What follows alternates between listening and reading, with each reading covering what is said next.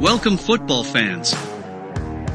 Buckle up for another hard hitting episode of Let's Talk XFL, the only podcast solely focused on the XFL. From a sunny southwest Florida studio, here's your host, Michael Lathrop.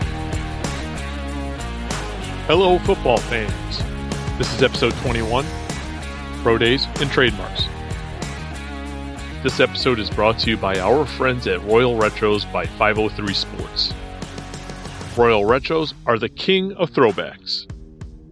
Royal Retros by 503 Sports provides a line of merchandise from legendary defunct leagues such as the XFL 1.0. If you have always wanted to get yourself a quality Las Vegas Outlaws He Hate Me or Los Angeles Extreme Tommy Maddox jersey, perhaps even an OG XFL's team's t shirt, we have you covered. Simply click on the link provided in the show's description and notes and enter the code Let's Talk XFL at checkout to receive 10% off your purchase. This week there is not a lot of exciting news to cover. However, there are a few XFL developments that are worthy of discussing. I'm not going to delay any further, so let's get to it.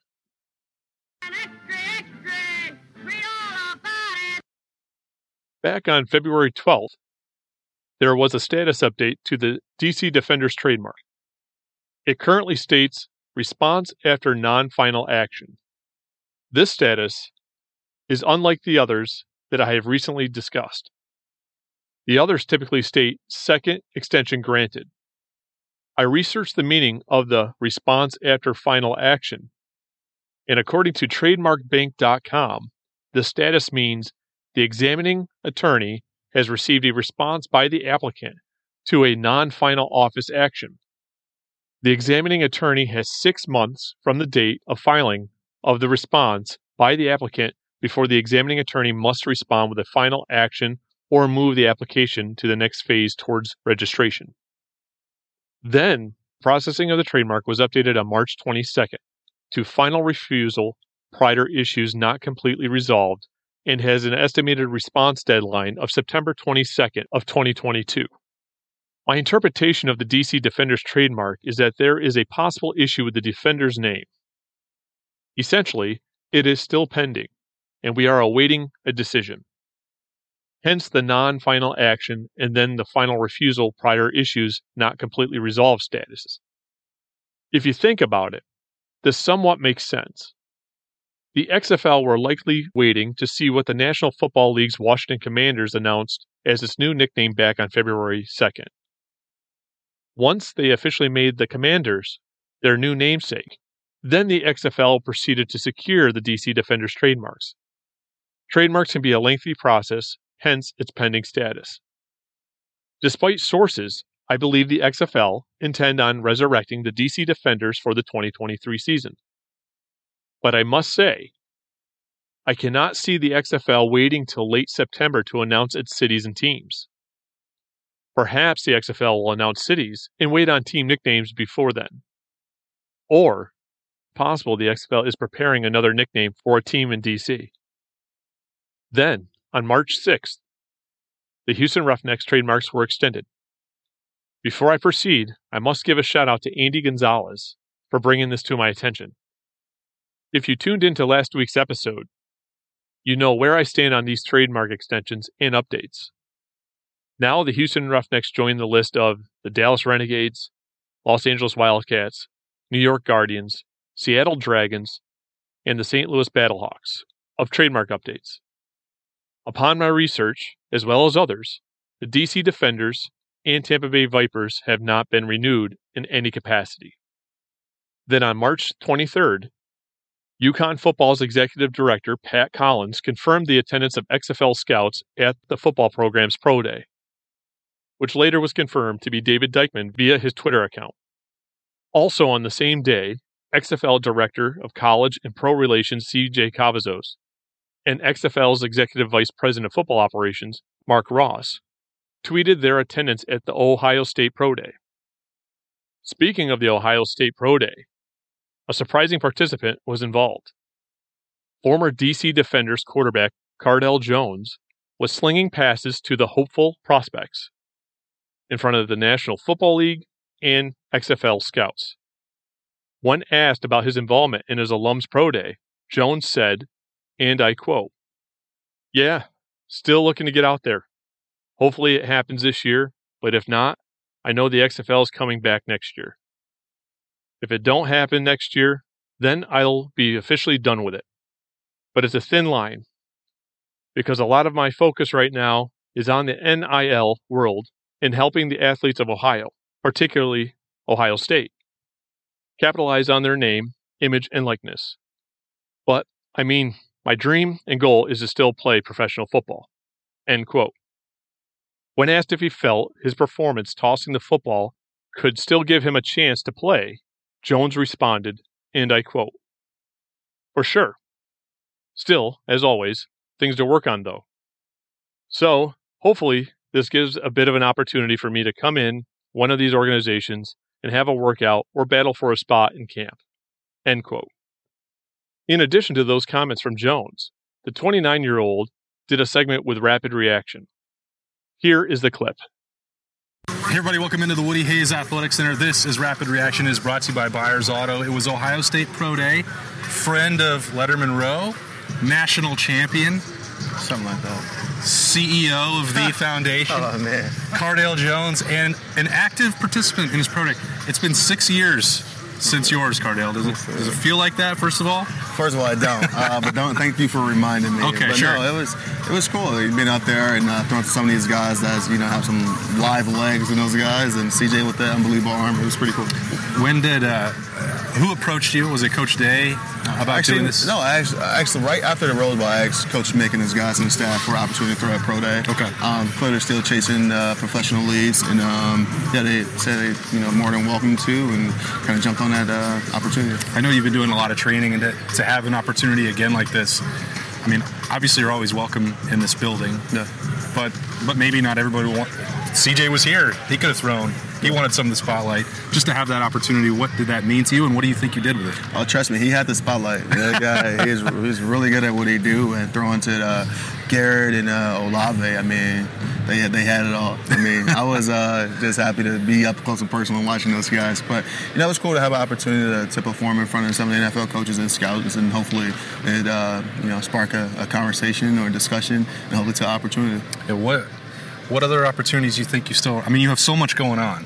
Yeah. How are you even still finding time to get ready for, for football like this? Uh, you know, my mornings usually consist of, uh, you know, me personal training yeah. and, and, things like that. And then the rest of the day is usually the NIL world and uh, with the foundation and then 10 talents.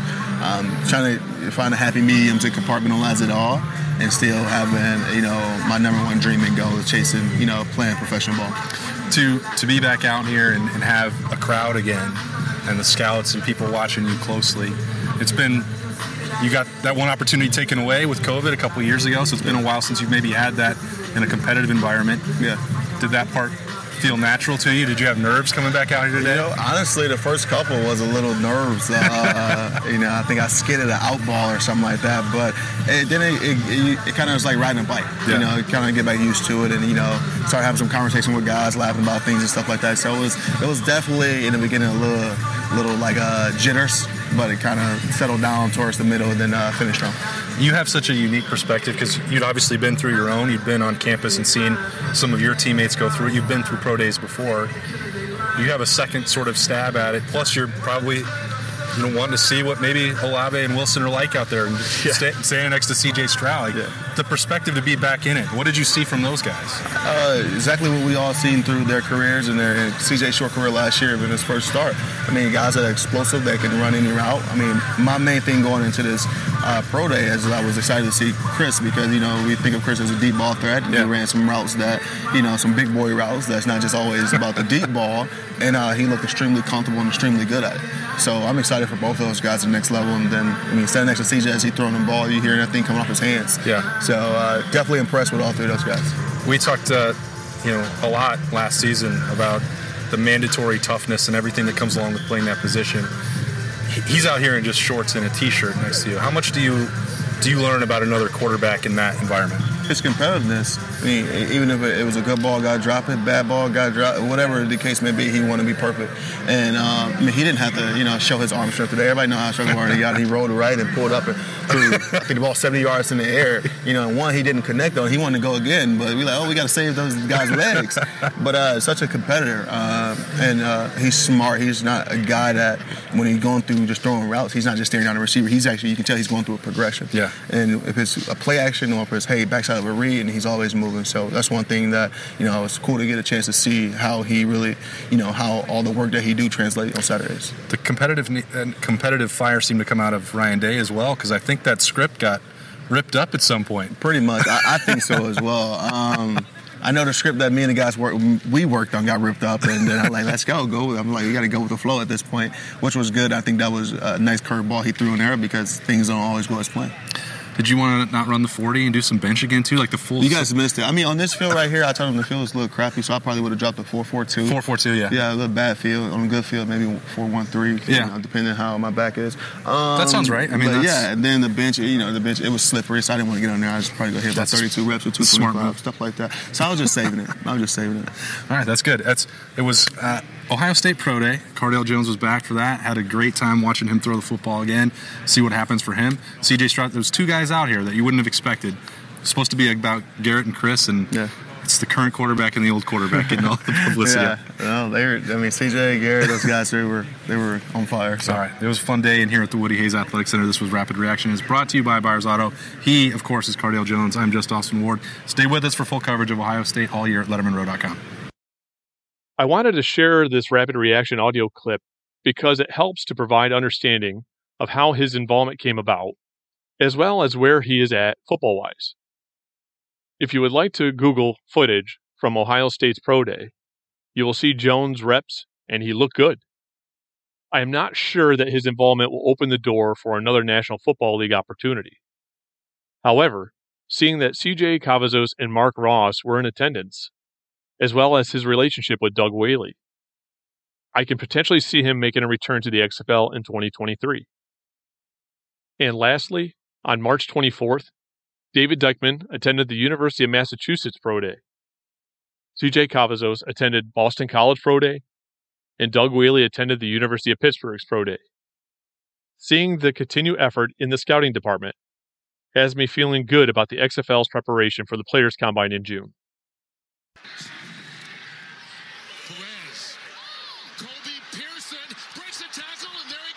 All good things must come to an end. This concludes another episode of Let's Talk XFL. As always, I am interested in receiving your feedback. So do not be a stranger.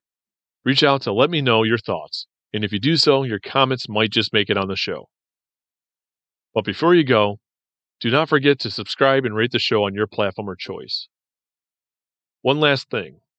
If you're interested in checking out our friends over at Royal Retros by 503 Sports, do not forget to click on the link in the show's description and notes, as well as that sweet code, Let's Talk XFL, or 10% off your purchase. Thank you for tuning in. Till next time, cheers. Thank you for tuning in to today's show. Don't forget to subscribe and rate Let's Talk XFL on your platform of choice. Follow Let's Talk XFL on Facebook and Twitter at Let's Talk XFL. Do you have a question or topic you would like to have addressed on the show? Message the show via social media or send an email to letstalkxfl at gmail.com.